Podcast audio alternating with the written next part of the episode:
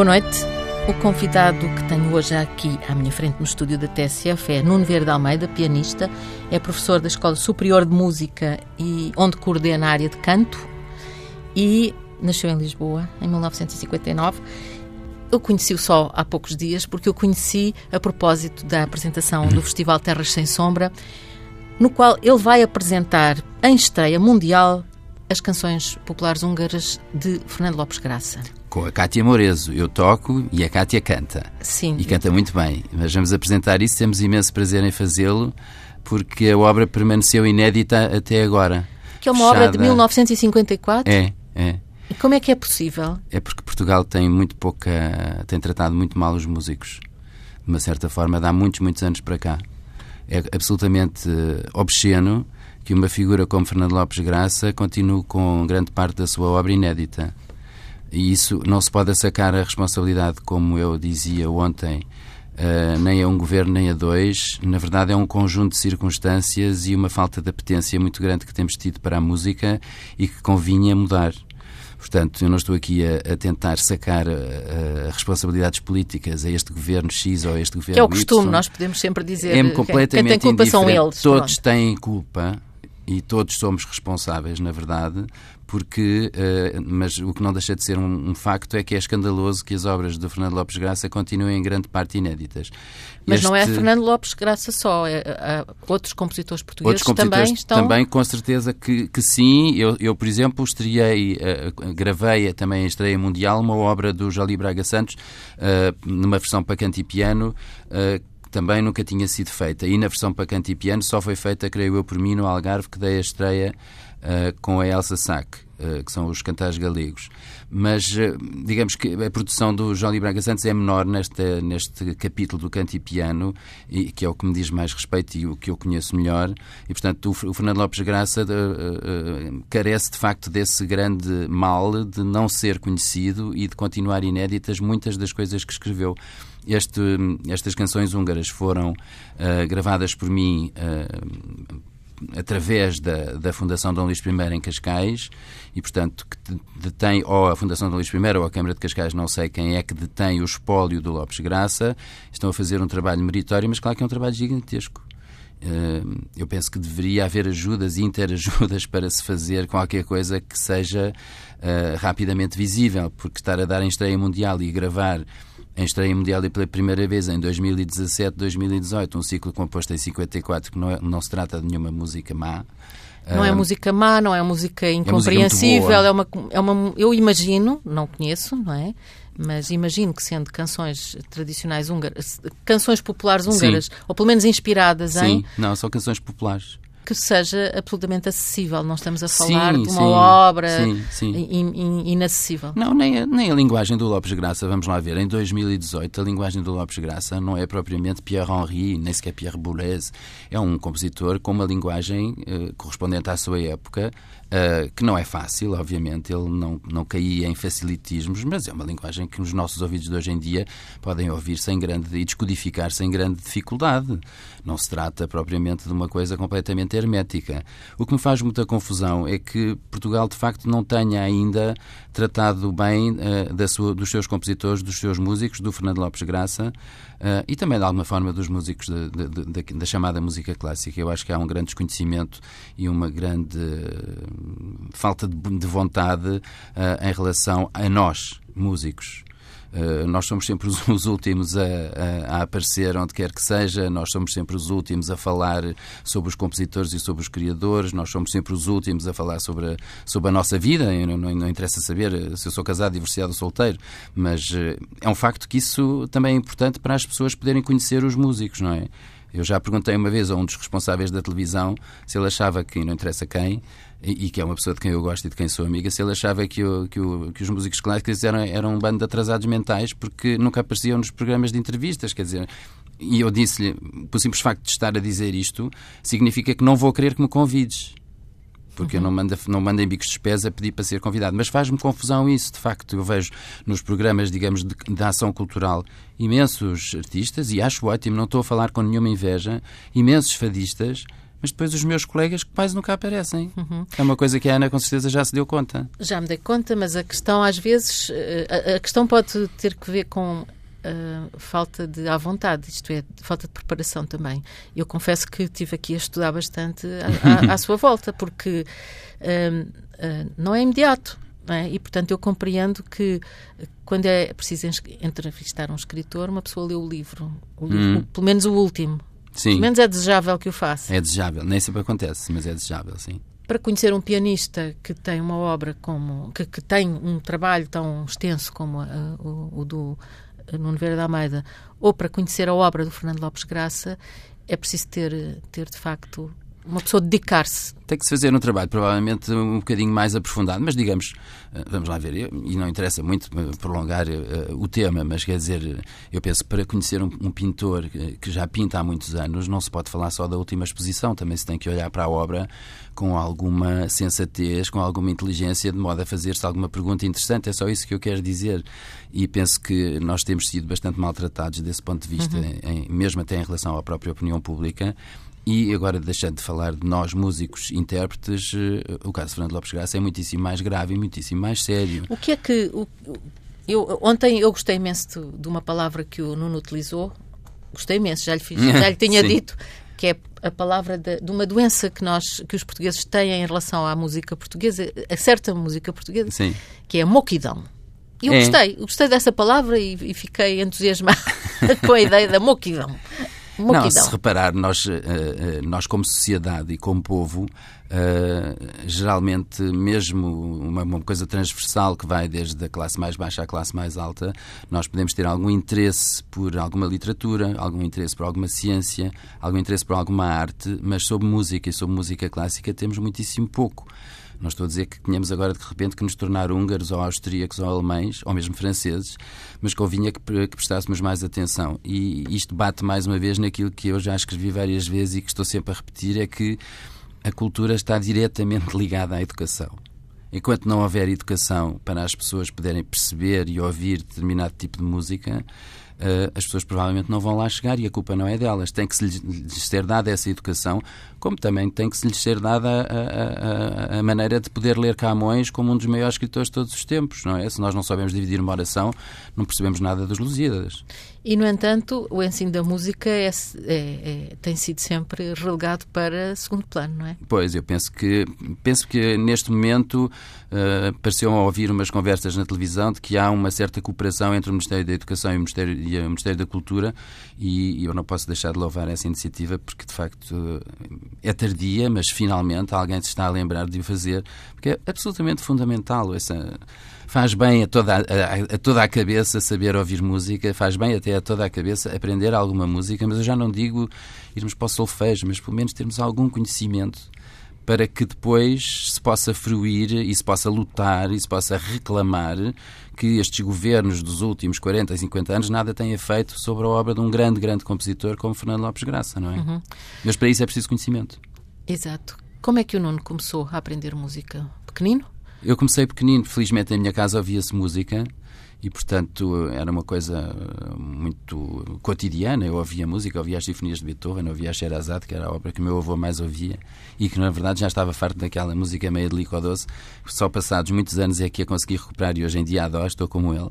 Portanto, era uma coisa simples. Havia um piano em casa, a minha avó tocava piano, o meu pai tocava piano, e eu comecei a fazer composições ao piano e depois, finalmente, lá me levaram a uma velha amiga da família e uh, ela deu-me aulas. Professora de piano? Professora de piano. E fiquei a ter aulas de piano desde muito novo, devia ter pai 6, 6, 7 anos. Ainda nem chegava aos pedais?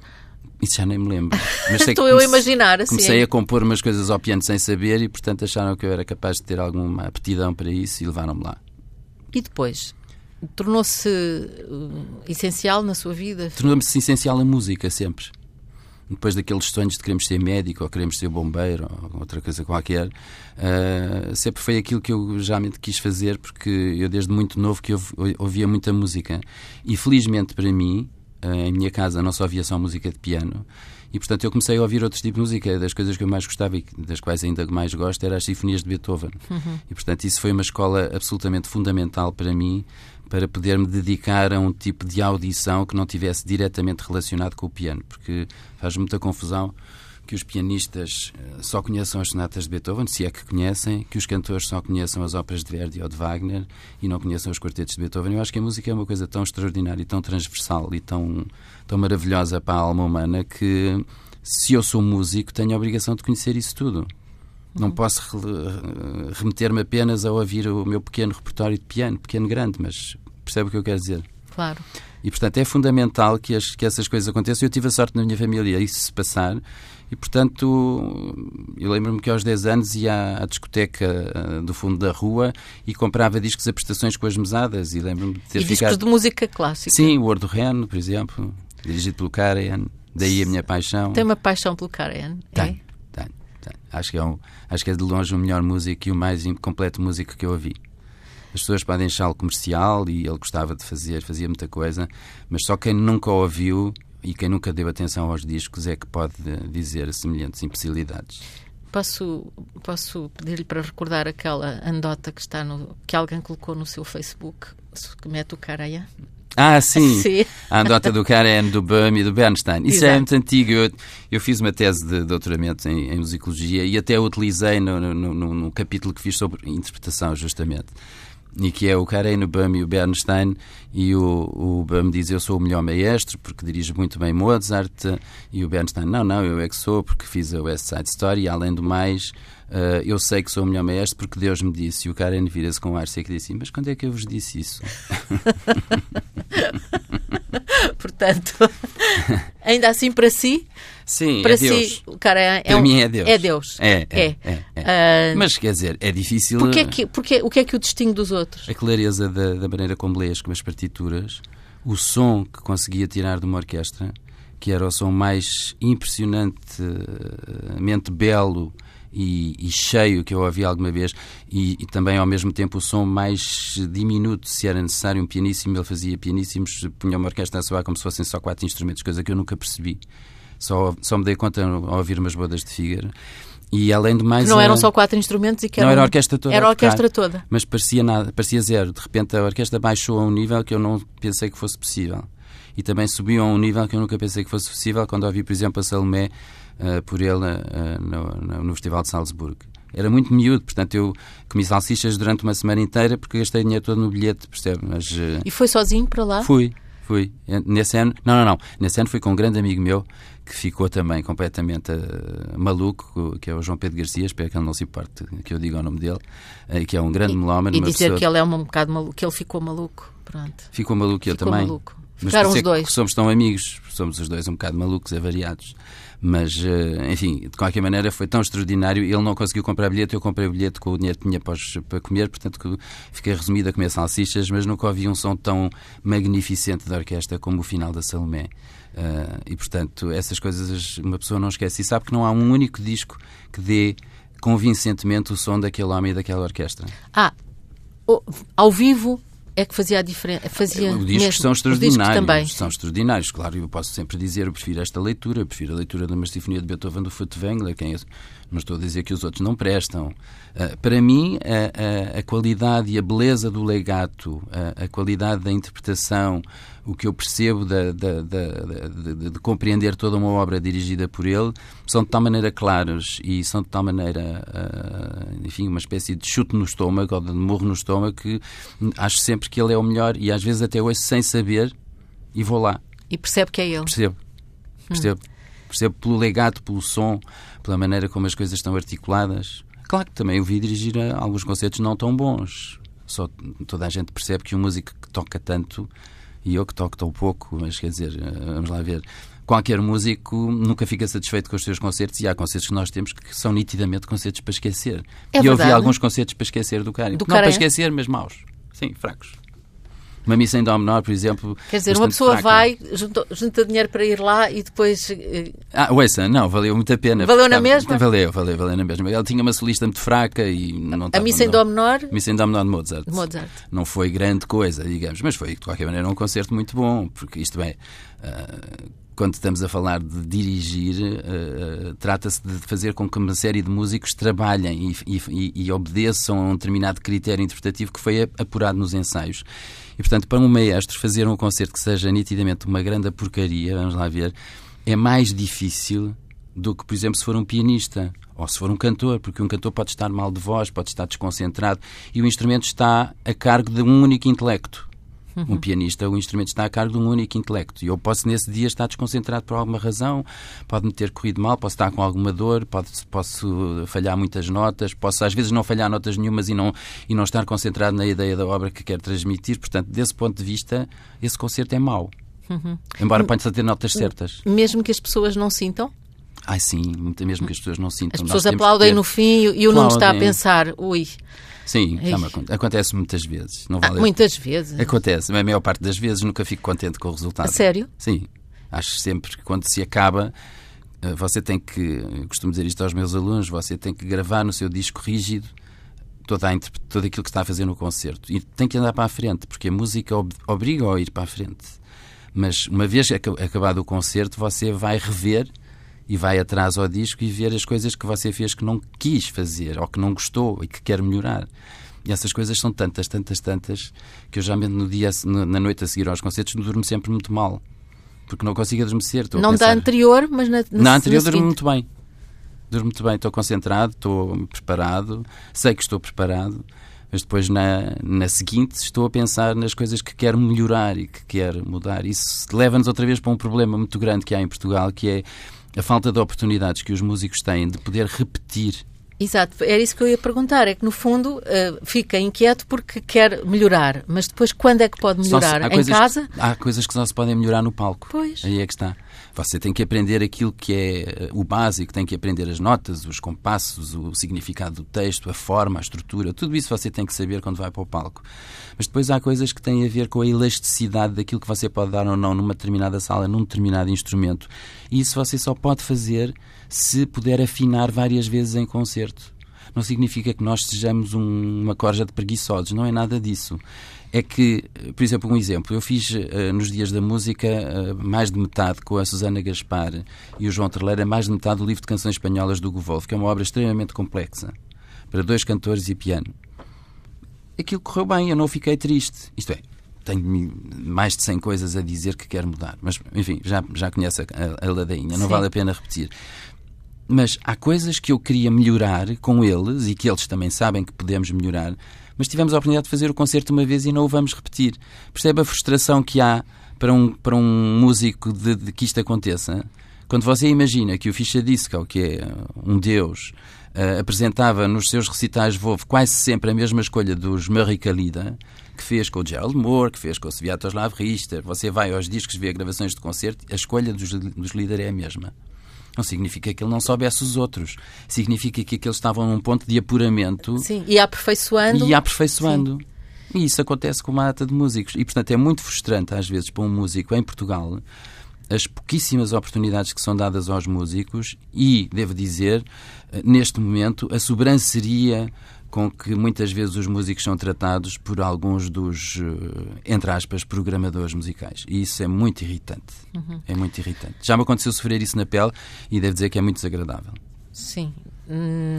Sempre tratados com sobranceria por pessoas que, que, de certeza absoluta não estão preparadas, não conhecem o repertório, não o sabem uh, e querem isto e querem aquilo e querem aquele outro uh, e, e, depois. Há uma expressão muito boa que um amigo me ensinou que é a ignorância é muito atrevida. Pois, ou então, como diria o Camilo, ignorância bronca. Olha, é? isso é uma, pois posso passar a aplicar assim, parece O Camilo mais, dizia, mais é uma frase muito boa. Sim. Nuno Vieira de Almeida estudou em, em Viena e em Londres e, e esse, este, nestas duas cidades tinha acesso a muito mais concertos e a muito mais, quer dizer... Eh, tinha, tinha. Sobretudo em Viena foi um, foi Viena um momento inesquecível. Uma, Sim, uma, uma loucura, não é? Continuo muito mais ligado a Viena porque aí ir a Salzburgo era mais, mais prático. Eu já ia a Salzburgo não? antes, por isso é que depois, depois continuei, sim, coitadinho lá, de mim. Não levar latas a... de atum. Não levar latas para pedir moedas, é? ah, pouco sim. faltou, mas pronto. Bom, mas em Viena foi, foi eh, os primeiros anos que tive, eu tive Quantos a felicidade anos? de ter a bolsa da, da Fundação da Gulbenkian, senão nunca teria podido ir mas uh, tive dois anos em Viena e tive dois anos em Inglaterra porque depois uh, achei que aquilo que eu queria mesmo era trabalhar como pianista de lead, isto é, trabalhar o repertório sobretudo de canto e piano. e fui, fui trabalhar com o melhor acompanhador vivo do seu tempo, que, que era um, um grande pianista australiano chamado Jeffrey Parsons. Aí em Londres, já? Em Londres. em Londres. Mas, portanto, em Viena estive a trabalhar mais, sobretudo, o repertório solista porque é preciso que você domine a técnica do piano para depois poder decidir aquilo que quer fazer.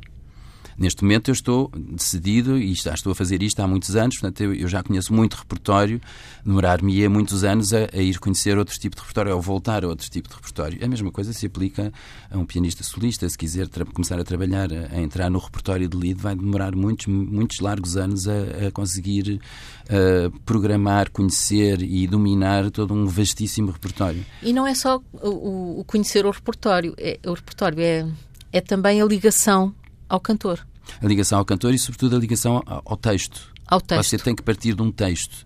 Se você toca uma sonata de Beethoven, você parte da estrutura. É diferente. Uh, tem que dominar a estrutura e tem que perceber, tem que imaginar para si, talvez, uma história, o que é que aquela estrutura lhe quer dizer. Este tema é mais legato, este é mais staccato, e depois você pode inventar as, as histórias que quiser, o público não tem nada com isso, para conseguir transmitir a maravilha daquela sonata em relação à, à, à música para canto e piano, você tem que trabalhar exatamente aquilo que é a leitura daquele poema feita por aquele compositor. Porque às vezes a leitura que você faz de um poema e depois, quando vai tocar, não é a mesma que você faria antes do compositor o ter tratado. Às vezes o compositor põe em dúvida aquilo que está escrito. Percebe? Sim. E é, aí tem, a atitude depois tem que ser outra, a abordagem você é outra. Você tem que seguir a leitura do compositor. E a sua, a sua, o acompanhamento também difere conforme o, o cantor que difere. está. Difere. Difere em tempo, em tempo musical, porque, claro, cada cantor tem o seu corpo e o seu físico e a sua respiração. E você não pode fazer inexoravelmente um tempo de, de, uma determinada obra quando este cantor pode eventualmente esticar ainda mais o tempo ou quando este cantor é de respiração mais curta. Por exemplo, há cantores que têm uma dicção absolutamente perfeita, mas gastam muito ar nessa, nessa, nessa dicção e, portanto, você tem que fazer um tempo de acordo com aquilo que é possível para eles, compreende? Uhum. É um trabalho absolutamente fascinante.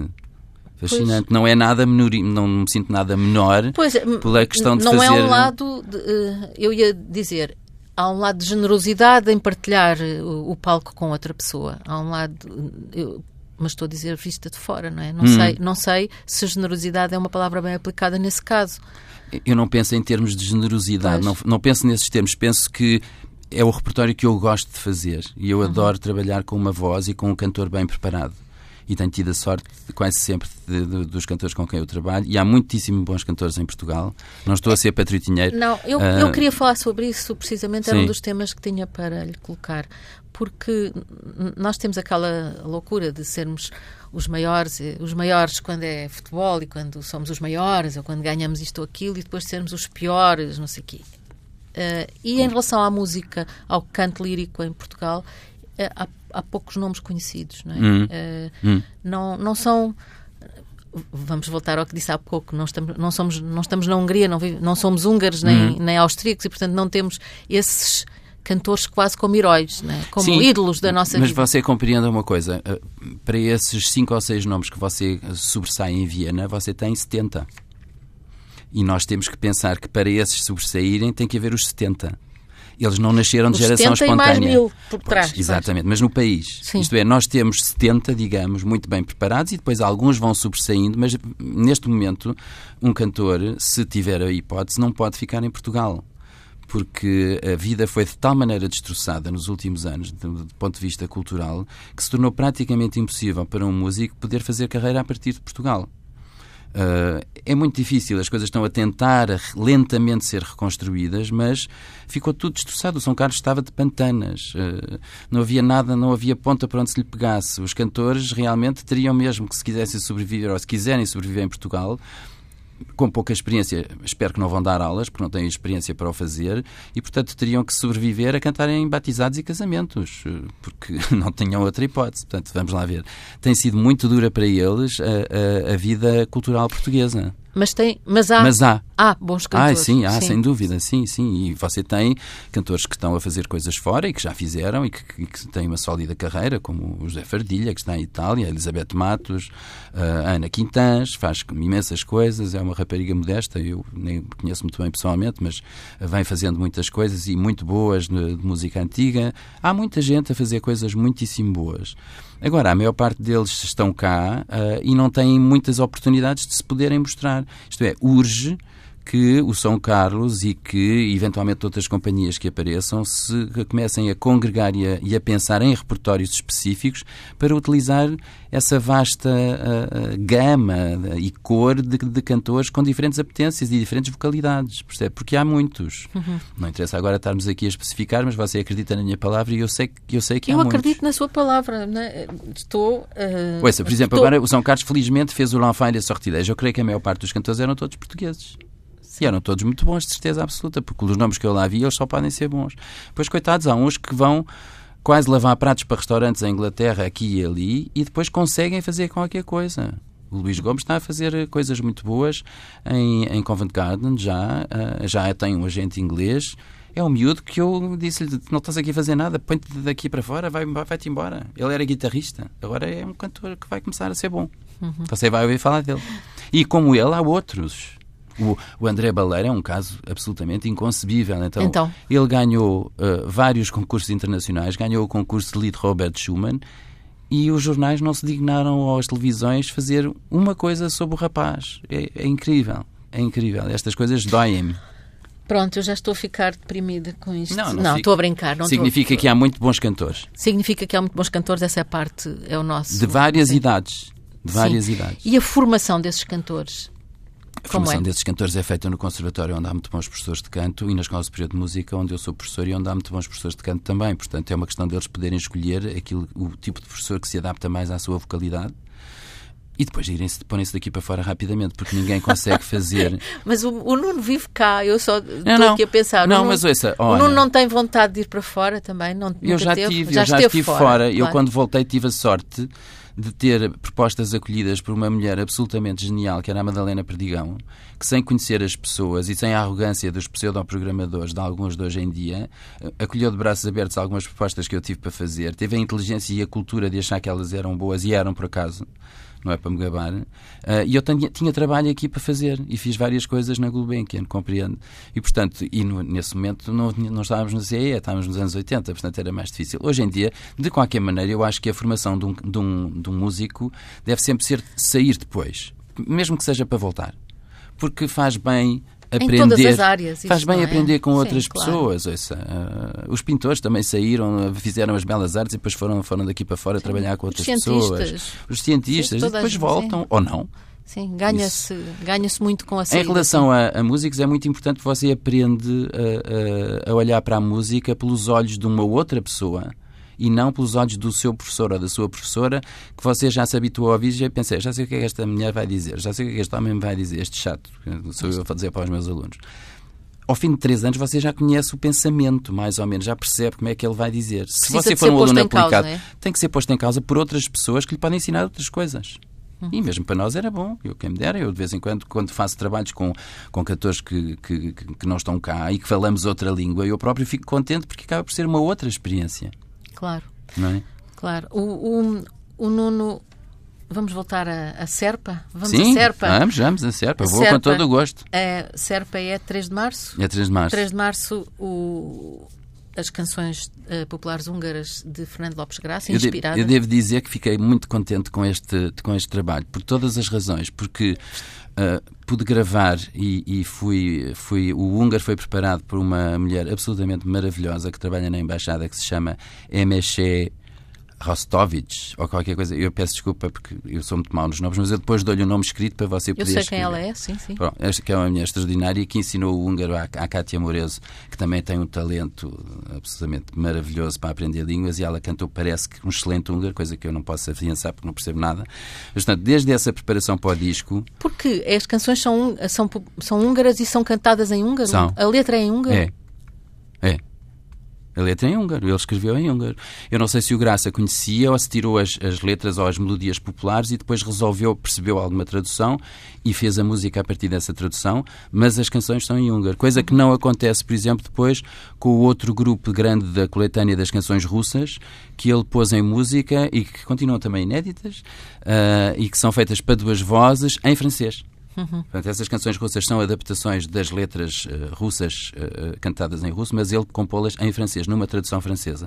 Porque, neste caso, o, o Festival Terras Sem Sombra, que é aquele festival maravilhoso que há no Alentejo, maravilhoso, maravilhoso em, nas igrejas, nos monumentos. Maravilhoso. De... É uma equipa extraordinária. Incrível. Aquilo. Têm sido uh, extraordinários, tudo tem funcionado maravilhosamente bem sabem ouvir, sabem dizer quando é, quando é preciso também uh, dizer qualquer coisa. Uh, tem sido uma experiência fantástica, realmente. não tem só o lado musical, tem o lado da, da, do património, da biodiversidade. É, é um festival muito liga completo. Tudo, ligam as coisas todas e sabem ouvir aquilo que as pessoas têm para dizer quando, quando estamos a falar de música, por exemplo. Uhum. O que demonstra cultura. Sim, e então? Demonstra cultura. E então? Foram eles que lhe propuseram fazer? Foram. Ah. Foram. Eu, eu gravei, eu é gravei Pronto, através da MSC, eu gravei uh, para, uh, para a Câmara de Cascais, para a Fundação Dom Luís I, gravei o disco que vai sair agora em julho, para a Naxos. Uh, gravei com três cantores. E eles depois ouviram, porque a MSC falou nisso e a MSC está ligada também ao festival, uh, e eles ficaram muito interessados e pediram para ouvir, obviamente, o que é lógico. E nós arranjámos dois exemplos de duas canções e eles imediatamente quiseram fazer a estreia uh, das, das canções do Lopes Graça. E eu penso até que eles nem sequer se tinham dado ainda conta de que seria uma estreia mundial, mas é de facto uma estreia mundial e fico muito feliz que seja no festival. No festival. Dizer. E em Serpa, que é uma terra Exatamente. maravilhosa. Exatamente. Portanto, e ao mesmo tempo tem qualquer coisa a ver com o próprio Lopes Graça, não é?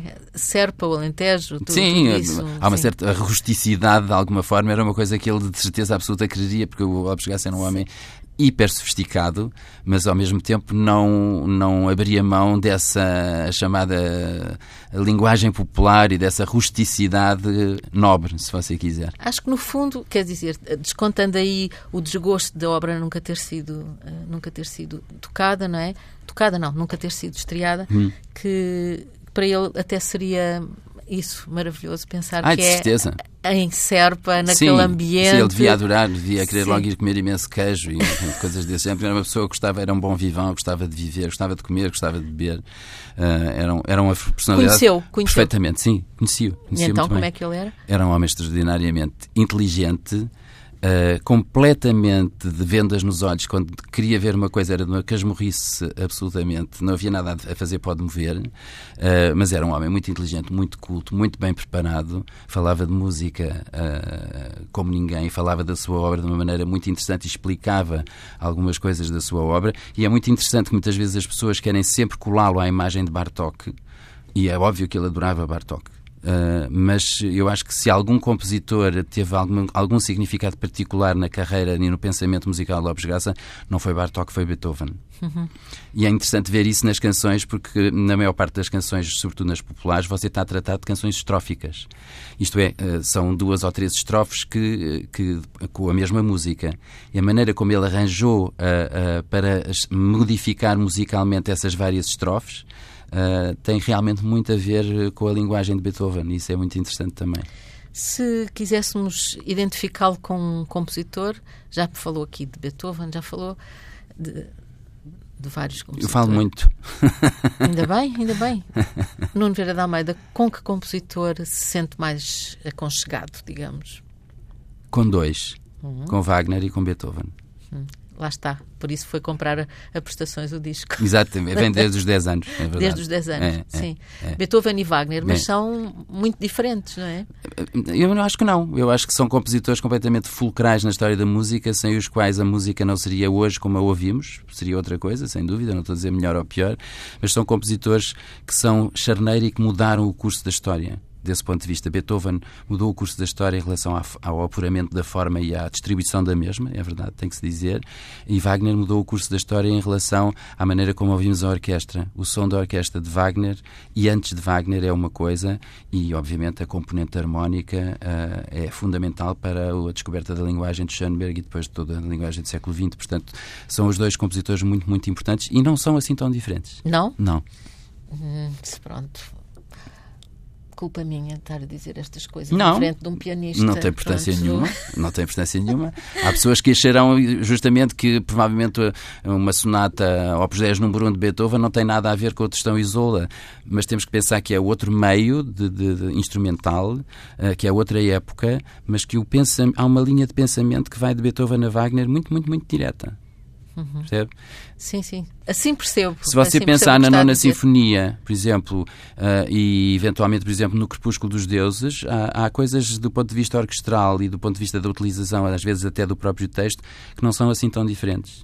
Pronto, e agora que já sabemos que é Beethoven e Wagner, e assim, e música, digamos, pop, música que um rapaz nascido na, no, quer dizer, um rapaz que cresceu nos anos 60 e 70 Quando houve música, só houve música clássica? Maioritariamente só. Na verdade, devo dizer que sim. Mas eu sou absolutamente apaixonado pela Amália Rodrigues, porque acho que ela canta como uma cantora de lead ou outra coisa qualquer, só que tem que cantar aquilo que canta. Não é para ir cantar Schubert que eu quero a Amália, eu quero que ela cante o Ai Moraria, mas a maneira como ela projeta a voz e enuncia o texto é de tal maneira sofisticada Uh, as frases são, são, tão extraordinariamente longas que a Amália é um caso completamente à parte. Para mim, é uma das maiores artistas intérpretes do século XX, sem a mínima dúvida. Hum. E depois, uh, sim, eu, eu acho o David Bowie um caso fascinante também de mimetismo musical, a maneira como canta, como, como se apresentava, a teatralidade de, do seu canto e das suas apresentações, a maneira como rompeu com todos os dogmas e os, e os, e os clichês da, da, da música pop. Acho um um, um ser absolutamente extraordinário também. E para dançar? Para Nunca dançar, vai... eu parece que engoli um cabide, sabe? Sou é? um bocado hirto, mas gostava de dançar. Eu, eu gostava muito dos Talking Heads quando ia a, a esse sítio. Acho o David Byrne ainda um homem muito fascinante e muito interessante. Mas está a ver, não sou muito entendido. Hoje em dia não, não conheço absolutamente nada do que se passa e com certeza que haverá coisas extraordinárias. Não digo que não, porque somos sempre homens e mulheres e, portanto, as pessoas não têm todas que estar a pensar em Schubert mas eu nasci assim. e eu fico grata por ter nascido assim. Obrigada, Nuno Vieira de Almeida. Este foi o começo de conversa com o pianista de lead, Nuno Vieira de Almeida, professor da Escola Superior de Música, onde é coordenador do canto. Ele nasceu em Lisboa, é um rapaz que cresceu nos anos 60. Este começo de conversa amanhã pode ler numa versão curta no papel no Diário de Notícias, mas uh, estará em versão integral tanto no site do Diário de Notícias como no site da TSF. Até à próxima semana. Boa noite.